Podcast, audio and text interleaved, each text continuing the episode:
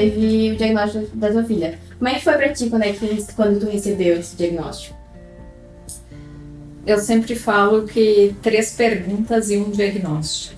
Uh, a minha filha recebeu o diagnóstico nos Estados Unidos com um ano e dois meses e estávamos eu e o meu filho do meio. Eu tenho três filhos e na época o Samuel, que é o meu filho do meio, tinha nove anos. Uhum. E nós fomos na consulta levar uma suspeita de que alguma coisa não estava bem, que a Sofia tinha involuído, uhum. ou seja, tinha perdido habilidades já adquiridas. Mas a gente sempre vai pensando que, como em uma virose, ou não pensando de forma uh, inconsciente, assim, acho que no fundo a gente já sabe que não vai ser tão simples. Mas talvez tentando nos, nos convencer de que a gente vai chegar lá e que vai ser algo simples e que a gente vai resolver, porque como uma criança que nasce aparentemente saudável, 100% saudável e, e, sem nenhum tipo de, de dificuldade, com a PIGAR 10 e 9,5, 9,5 e 10, né, no quinto minuto, como que pode haver algo errado se a gente tomou todos os cuidados e se tudo foi feito de acordo com o recomendado, se se teve um pré-natal com, com acompanhamento, enfim. Então a gente vai lá e pensa, bom, aconteceu alguma coisa, mas deve ter uma solução, né? E a gente não sabia o que exatamente.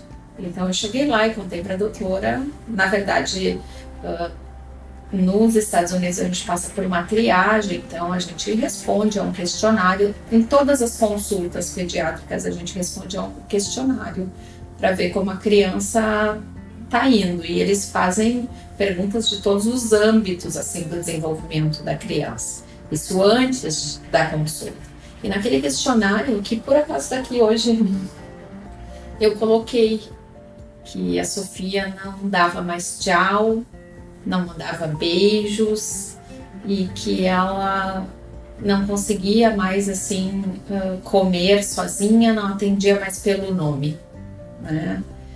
E coloquei essas questões e a pediatra olhou para mim e fez três perguntas. Ela imita?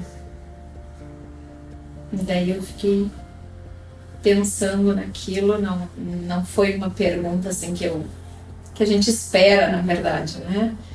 E eu disse não, pelo que eu entendi, como imitar no contexto geral, não, não imita ela aponta porque ela falava antes algumas palavrinhas, falava cinco palavrinhas assim, com duas sílabas por volta dos nove, dez meses, né?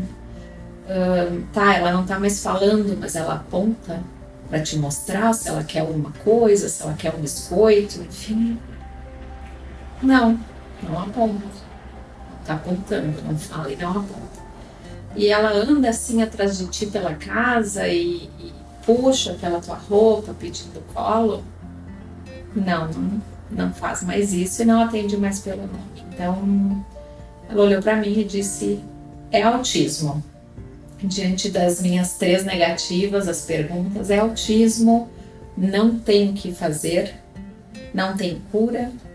Algumas pessoas acreditam em terapias e eu, particularmente, não acredito em nada ela me falou, e eu comecei a chorar, óbvio, uh, porque foi um diagnóstico fatalista, assim, demais e com muitos nãos, né? Não tem o que fazer, não tem cura, e aquelas palavras ficaram por meses ecoando na minha cabeça, durante dia e noite. Né? O meu filho uh, diante da, das minhas lágrimas, da minha emoção, da minha tristeza, não era uma emoção, porque para mim emoção é algo bom, assim, a gente se emociona com coisas positivas também. A gente, da minha tristeza, o meu filho disse, naquele momento ele tinha 9 anos, ele disse, mãe, ela é só um, ela é médica, mas ela é só um ser humano. Ela não é a dona absoluta da verdade eu não aceito isso, não acredita nisso. E ele tinha nove anos.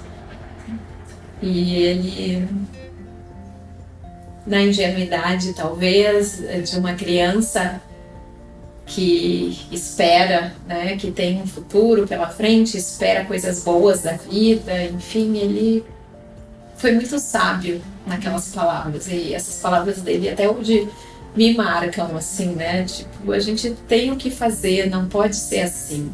A gente não aceita tantos nãos de uma única vez.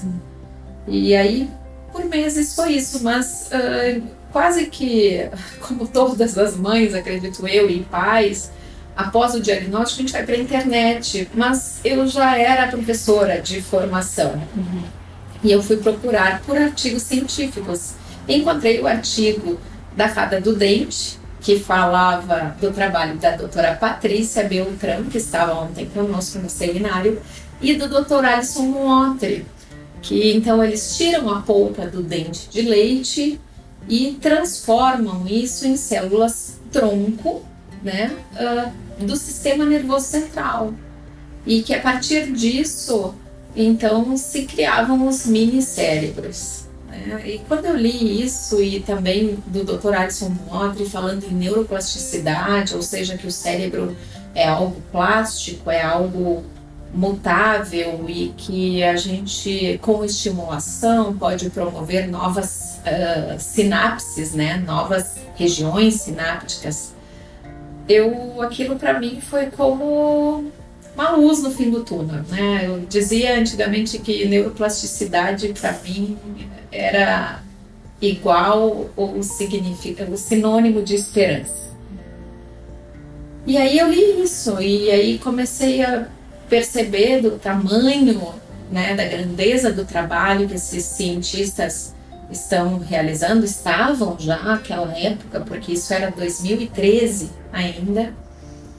E eu pensei, bom, eles estão fazendo alguma coisa e eu como mãe eu tenho a obrigação de fazer algo também. Claro que eu não não ia conseguir fazer o que eles faziam, uhum. mas que de alguma forma eu poderia ajudar nesse processo. Uhum. E comecei a estudar e aí por conta do diagnóstico da Sofia, nós voltamos ao Brasil, né? Resolvemos voltar para cá. E só que nesse meio tempo a gente recebeu na nossa casa então esses terapeutas, né, uma equipe multidisciplinar do programa de intervenção precoce do governo federal americano. Nós conseguimos que a Sofia fosse avaliada na clínica do autismo da Universidade de Birmingham. E desses dois uh, programas, né, dessas duas uh, portas que se abriram para nós lá, nós recebemos uh, material escrito com formas de intervenção domiciliar. E nós recebíamos as terapeutas, mas não com aquele cunho de a terapeuta vem, faz o trabalho e vai embora e você não faz ah, nada, espera a próxima vinda. Não, a terapeuta vem, faz o trabalho, te dá um questionário, te dá uma lista de instruções. Uhum e na próxima vinda ela retoma se você fez aquelas atividades, você tem que entregar esse questionário do acompanhamento de como foi a reação da criança, aquela estimulação específica. E é um trabalho conjunto, eu achei isso tão uh, bonito diante de todo aquela, aquele mar de, de dúvidas e de coisas negativas que a gente poderia pensar. Eu, eu tentei olhar para isso, de que isso era uma esperança, de que isso seria uma, uma forma, uma oportunidade que a gente deveria agarrar isso, porque era isso que tínhamos. Não tínhamos um medicamento que, que ia melhorar de um dia para o outro. Tínhamos instruções de estimulação, e aí a isso nos dedicamos, não só eu, como toda a minha família porque isso era uma das condições no início do programa de intervenção precoce, que toda a família participasse para eles virem. E assim foi feito. Uhum. E aí, chegando no Brasil, eu traduzi, eu e meu filho do meio, traduzimos esse material do inglês para o português. E no dia 14 de novembro, então, de 2014, eu comecei nos fundos da minha casa a partilhar isso outras mães, uhum. né? Que naquela época eram apenas duas mães. Uhum. E uma segue conosco até hoje, isso já vai fazer cinco anos. No dia 28 de março do ano passado, nós lançamos, então, meu marido e eu, o seminário nasceu antes, porque a partir dessa leitura, voltando um pouco, a partir dessa leitura desses artigos científicos, doutora Patrícia Beltrão, Fada do Dente, doutor Alisson Motri, neuroplasticidade, possibilidade de testar medicamentos, no que a gente chama de minicérebros, que são os organoides que ela também citou há um tempo. Eu fiquei com esses nomes na cabeça e tinha por sonho né, conhecer o Dr. Alisson, a doutora Patrícia e a equipe da TISMO também, fiquei sabendo desse laboratório de biotecnologia, o primeiro no Brasil e no mundo uh, que se dedica, né, se dedicava naquela época exclusivamente à busca de causa e cura do autismo. Então eu fiquei com esses nomes e aí no ano passado, no dia 29 de janeiro de 2018, o Dr. Alisson aceitou, nós fomos a São Paulo algumas vezes, meu marido e eu, e o Dr. Alisson aceitou então o convite para fazer o primeiro seminário de autismo da Serra Gaúcha, que ocorreu em 12 de setembro de 2018. Uhum. E com a vinda deles, né, nós tivemos que mobilizar muitas coisas, porque a gente não queria que acontecesse um evento e isso se perdesse. A gente queria que fosse algo mais e que fosse também uma forma de esperança para outras famílias, como aquela esperança que nós recebemos.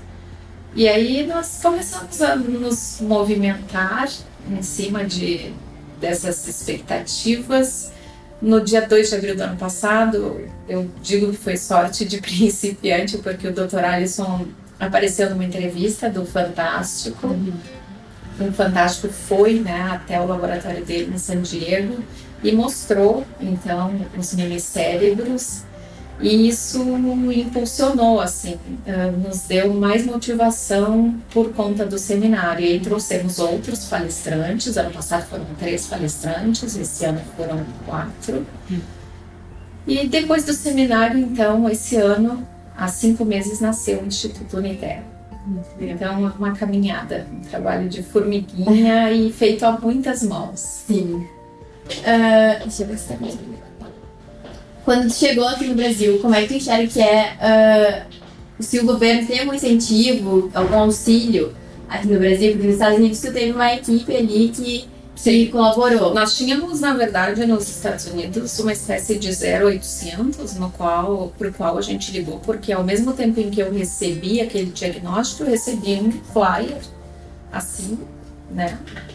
me permitindo, quero te mostrar, porque as pessoas às vezes não parece muito distante da nossa realidade, mas é fato, tá? Uhum. Então, isso aqui é todo o histórico da, da Sofia, uhum. né? Desde o diagnóstico, enfim, os materiais. Uhum.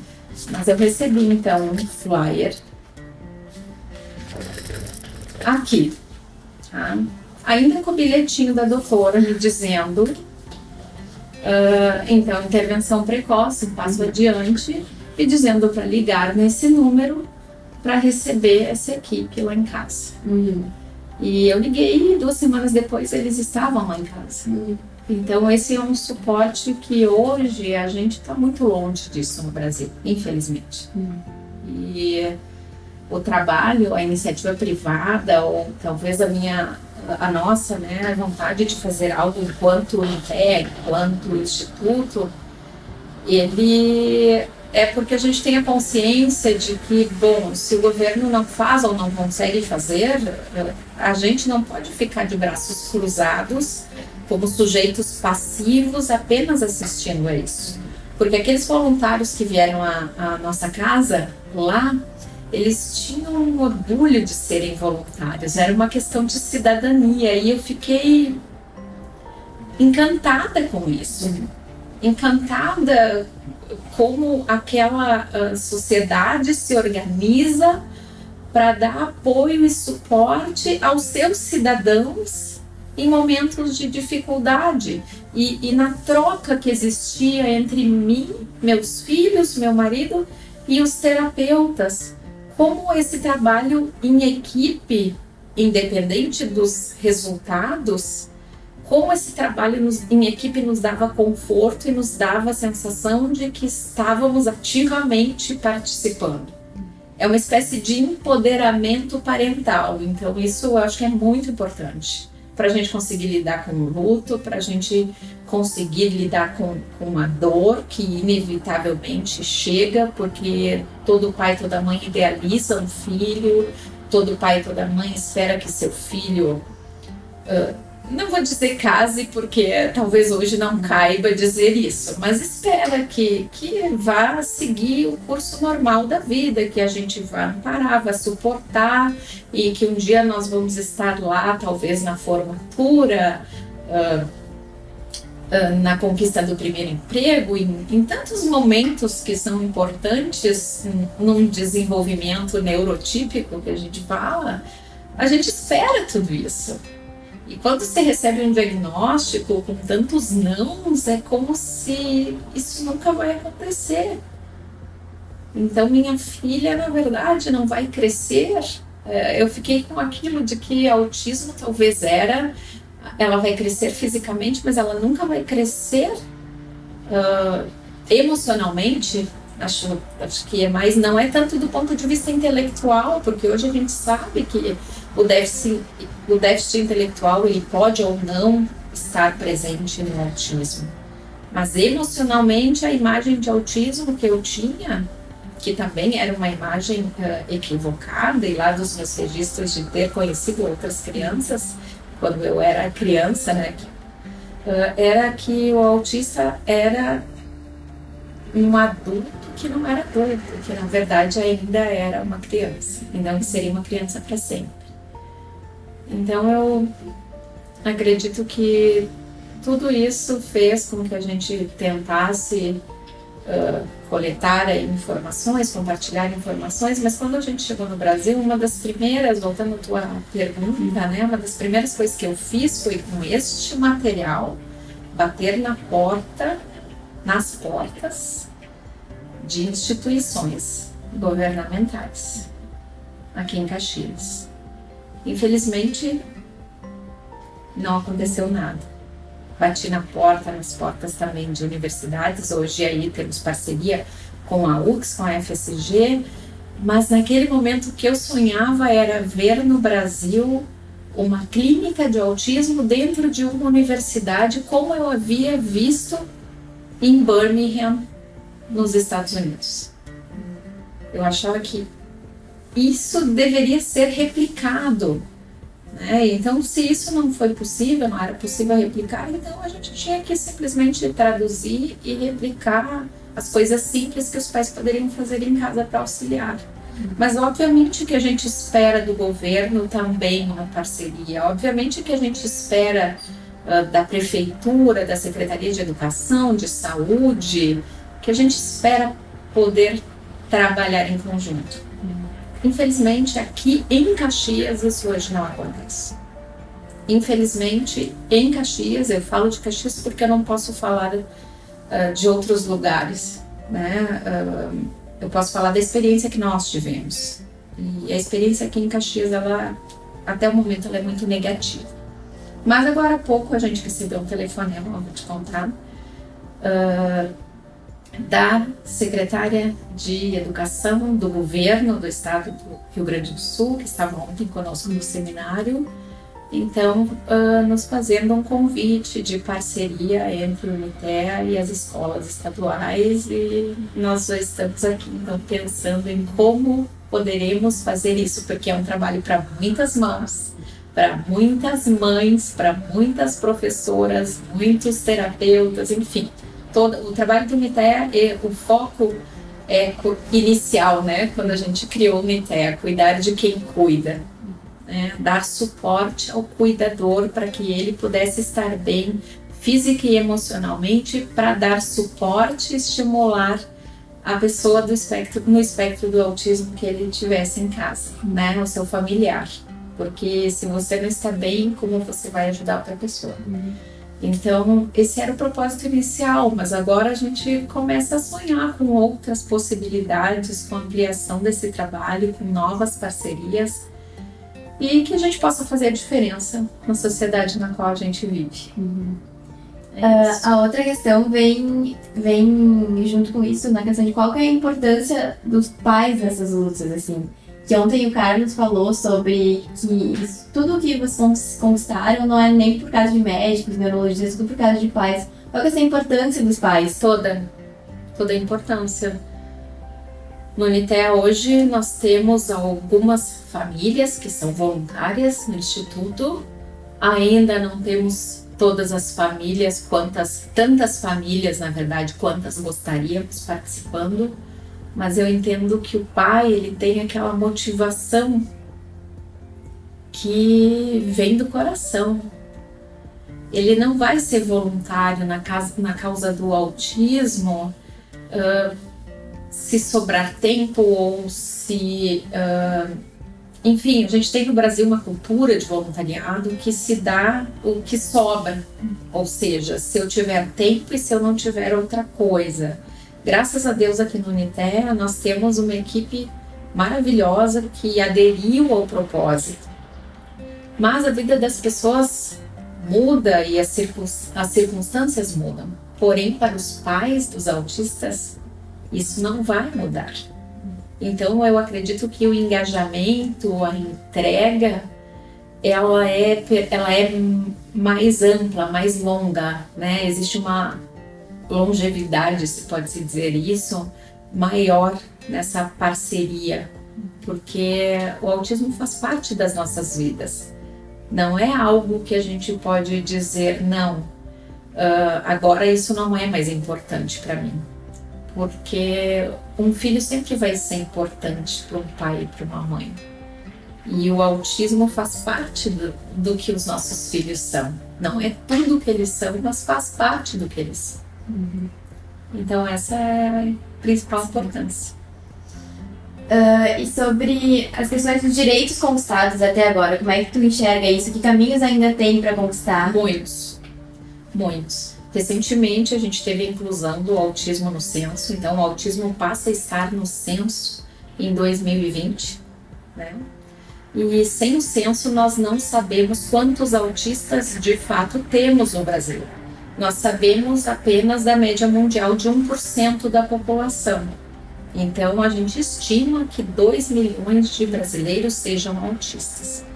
Sem esse número, é impossível a implementação de políticas públicas. Então é, tem muitos caminhos ainda, porque uh, tem muitos caminhos muito antes de se chegar a isso. Já pensou um dia a gente aqui no Brasil poder ligar para um 0800 depois de receber um diagnóstico, seja de autismo ou de qualquer outra coisa, porque isso não é só para autismo, tá? Na verdade, é para vários transtornos do desenvolvimento e, e para outras síndromes e tudo mais.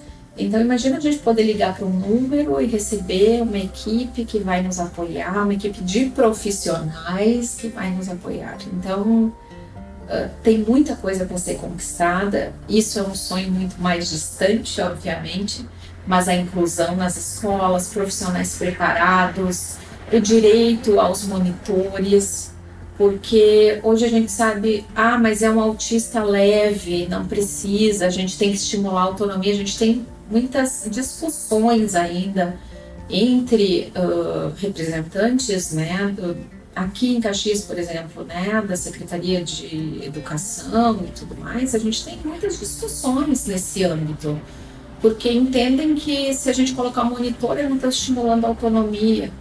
Mas a gente já sabe que o autismo leve não é tão leve assim. A gente está em setembro, setembro é o mês, né, uh, do que a gente faz toda uma mobilização aí na prevenção do suicídio.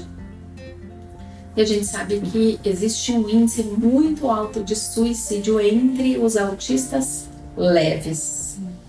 Né? Então, é importante, a gente primeiro tem que respeitar o direito à inclusão, depois a gente tem que, eu acredito que a gente também deva ter escolas especiais porque eu acho que a inclusão ou a escolha da escola que o filho deve frequentar, ela deve ser da família, cada família, porque os autistas são muito diferentes entre si, então acho que a família deve ter opção de, de entender o que, que, é melhor, claro, junto com uma equipe aí de profissionais, porque ontem eu falei na tríade da intervenção, acho que isso deve ser uma avaliação multidisciplinar, mas de qual é a melhor escola para o meu filho.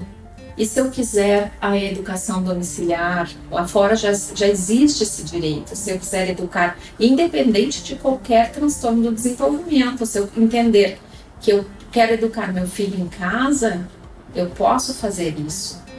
Né? E aqui a gente não tem isso. Então, nossa, tem um, um caminho muito longo, uma jornada, eu diria, para ser percorrida. Uh, e questões, assim, pensando no, no, futuro, assim, dessas crianças autistas e, e a inserção no mercado de trabalho no futuro. Como é que tu enxerga isso, Paz? O que tu vê aí pela frente? Como foi anunciado ontem, isso não hoje no Brasil, a gente tem a SAP fazendo um trabalho em São Leopoldo nesse sentido. Tem Special Stern, que está em São Paulo, mas que é uma empresa de fora do Brasil e tem um braço em São Paulo que faz treinamento de autistas né, para o mercado de trabalho, autistas leves que vão trabalhar na área de TI, informática e são essas empresas que nós estamos trazendo a Caxias agora em novembro. Uhum. E também já temos a parceria de outras empresas da região.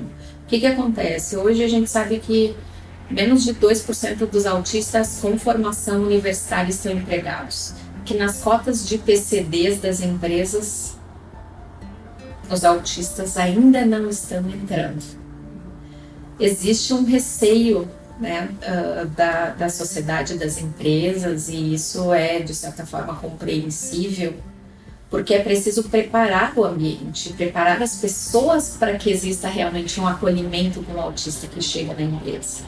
Então, a gente uh, também vamos começar do zero, mas eu acredito que é possível ser feitas, serem feitas muitas melhorias nesse sentido, o Unitel ano que vem, então, até o momento nós já temos com as parcerias das empresas que já se disponibilizaram a apoiar esse projeto e abrirem vagas, nós já temos 15 vagas, então serão 15 jovens autistas no mercado de trabalho da região da Serra Gaúcha no ano que vem, nesse projeto piloto, que serão treinados e, e colocados nas empresas para serem acolhidos, para terem opção de inclusão, né, para serem terem seus direitos aí também uh, ao convívio social, a, sua própria autonomia, porque o autista leve ele chega na vida adulta, termina a escola, muitos vão seguir, muitos são tão leves que nem se percebe, digamos assim. Mas aquele que tem o diagnóstico e que tem realmente uma dificuldade muito grande na interação social, hoje não tem um espaço preparado. Mas a gente tem que começar a preparar de alguma forma e a gente começa devagarinho e acreditamos que o governo também a partir do censo, né, que em 2020, que também existam políticas públicas para que isso aconteça. Uhum. E essas instituições, como a PAI, como é que tu enxerga o papel delas? Elas estão sendo efetivas? Estão... É porque elas são do governo, né? Uhum. Justamente, como é que tu tentou falar com eles também? Vocês têm alguma ligação? Não, na verdade, ainda não. Como eu te disse, o Uniter como instituição, como CNPJ, tem cinco meses. Uhum. Cinco meses de inauguração. Mas sim que nós queremos, porque a gente trabalha na lógica da abundância, ou seja, que existe todo um ecossistema e não, não há por que denegrir o trabalho de quem já está fazendo o trabalho. A ideia é somar conhecimentos, é somar propósitos e que a gente possa formar uma rede colaborativa nesse sentido. Então, é, eu acredito que as dificuldades da PAI não sejam uh, diferentes das dificuldades do Uniter, porque temos um público-alvo em comum. Claro que a PAI atende a uma demanda muito maior de, de crianças, mas temos um público-alvo em comum porque existem autistas na PAI também. Então eu não vejo essa segregação, eu vejo uma união entre as instituições e eu acredito muito nisso. Que se cada um fizer a sua parte, dividindo as dores, as dificuldades e até pensando soluções em conjunto, a gente vai fazer muito mais rápido esse processo uhum. de melhorias e de inclusão, de políticas públicas também. Uhum. Uh, e agora mais uma questão voltada para para meu ponto de pesquisa, que seriam as produções midiáticas, como tu enxerga as produções midiáticas que tem sobre o assunto? A gente tem várias séries, como a Typical, The Good Doctor, que trazem exemplos de autistas, tem alguns Sim. filmes também. Como é que tu enxerga essas produções? Tem dois lados. Uh, um lado é bom, por um lado é bom, excelente, porque traz o assunto à tona. E sem informação não há conscientização. E sem conscientização não há inclusão. Então, são etapas. Acho muito importante trazerem o tema, darem espaço na mídia para o tema. Por outro lado, pode-se criar uh, uma falsa expectativa nas famílias ou até na sociedade de que todo autista vai ter algo brilhante a fazer. Ou de que todo autista, uh, no caso das dificuldades, vai apresentar aquela dificuldade. E a gente sabe que cada um é uma. Mesmo as pessoas neurotípicas, cada uma é uma. Então, eu acho positivo pela informação, mas não fidedigno. Porque, mas também sou a favor das produções, como eu falei, pela questão da conscientização, mas ainda elas não representam a grande maioria das pessoas no espectro. Elas representam os autistas mais leves no espectro. Uhum. Né? Essas duas produções que tu mencionaste, elas representam os autistas de casos mais leves. Uhum. Então a gente não tem ainda uh, boas produções que representem o autismo de graus moderado e severo. Uh, recentemente também teve uma reportagem no Profissão Repórter sobre a questão do autismo. E eles acabaram abordando muito a questão de uso de medicamentos. Uh, como é que tu, tu enxerga isso também? Tu acha que é uma coisa que acaba prejudicando um pouco por, não estar tão voltado para a questão de, de comportamental e tá mais voltado à questão de medicamentos, como se houvesse um, uma espécie de cura ou uma coisa assim? De forma alguma. Cada família é uma família, cada autista é um autista. A gente sabe que 97%, 97 das causas do autismo são genéticas. E a gente sabe que a melhor terapia é a que associa a clínica, né, a escola também, mas ontem foi falado isso no seminário. A genética e a clínica. Uh, cada autista vai ter as suas comorbidades, né? O autista muito leve, que só vai ter aquela dificuldade de interação social, não sei se são a minoria, como eu te disse, não temos dados ainda sobre isso, dados, uh, pesquisas no Brasil para nos dizerem isso, né? Mas a gente tem os autistas de graus moderado e severo que podem apresentar de duas a cinco comorbidades que o autismo não tem cura e tratamento farmacológico específico, mas as comorbidades têm. Então, toque, transtorno positivo desafiador, transtorno bipolar, transtorno de ansiedade, né? transtorno de hiperatividade por déficit de atenção. Existem medicamentos que podem sim atuar nas comorbidades e minimizar alguns sintomas. Então, é, é como uma pessoa que tem câncer, por exemplo. Né? Claro que a gente sabe que o psicológico é importante, que a pessoa é mais otimista, que as células têm um, um sistema muito inteligente de funcionamento, né? Então eu acredito na soma e que cada caso é um caso. Não existe certo e errado no, no autismo. Cada família com a sua, com a equipe de, de profissionais que acompanham a criança uh, estão a gente uh, acredita, espera, estejam aptos a avaliar cada caso. E tem o direito, cada família tem o direito de, de entender também o que considera melhor para o seu filho. Claro, a gente não vai dar para uma criança uh, algo que pode fazer mal, que pode colocar em risco a saúde da criança. Mas eu acredito que uma conversa da família com os profissionais de saúde e esse diálogo vai favorecer a, a, a própria indicação farmacológica né, do, das comorbidades no autismo. E não é, saúde não é uma ciência exata, né? Não existe, não é como matemática. Então, um medicamento que faz bem para a mesma patologia em uma criança, na outra criança pode não fazer bem. Então, eu acho que quanto mais próximas as coisas andarem, os terapeutas, os médicos, a família, a escola, muito melhor para a criança. Uhum. Esse diálogo é fundamental. Ai, tá ótimo. Nossa, muito obrigada. Deixa eu pausar aqui o gravador.